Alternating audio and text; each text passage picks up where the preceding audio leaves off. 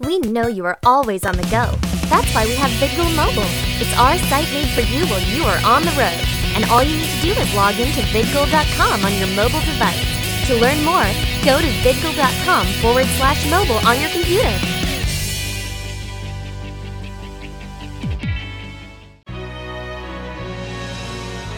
Now, in high definition, you are watching VidGoal.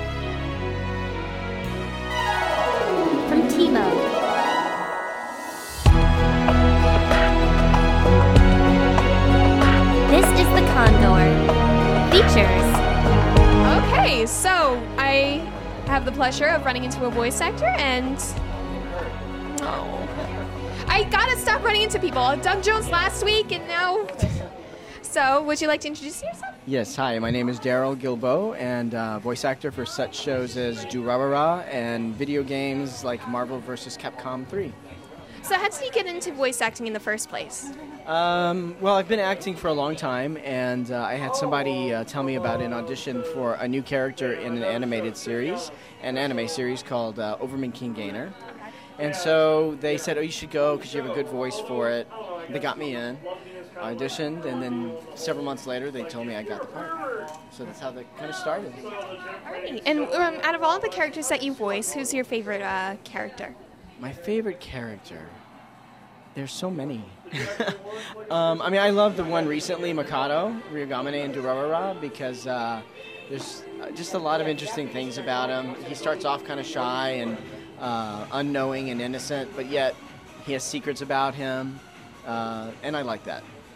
Are there any quotes in any uh, of the animes that you do that make you laugh or uh, like make you like crack up?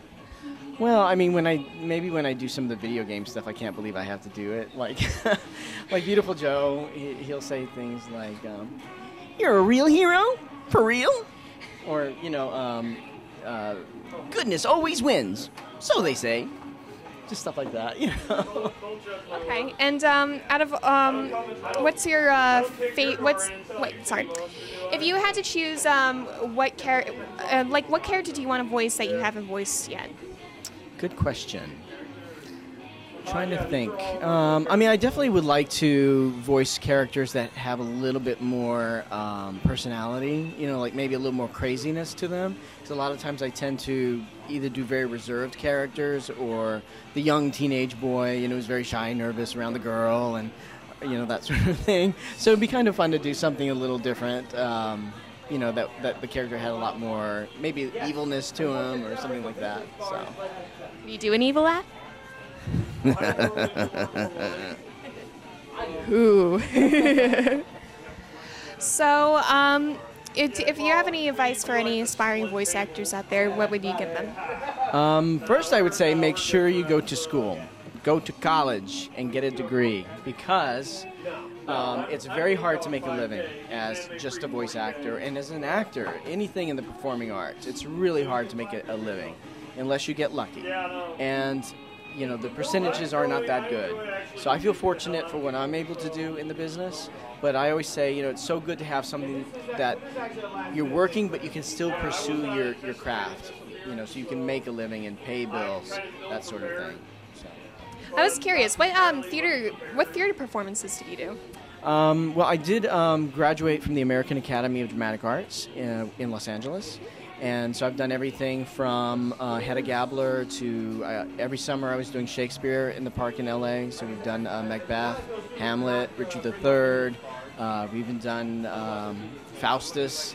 Um, some some original plays. Um, Upcat Creek was one I did in Burbank with Patrick Warbur- Warburton. Yeah, he and I were in a play together. and this is before he was famous. So I've got early pictures of Patrick Warburton.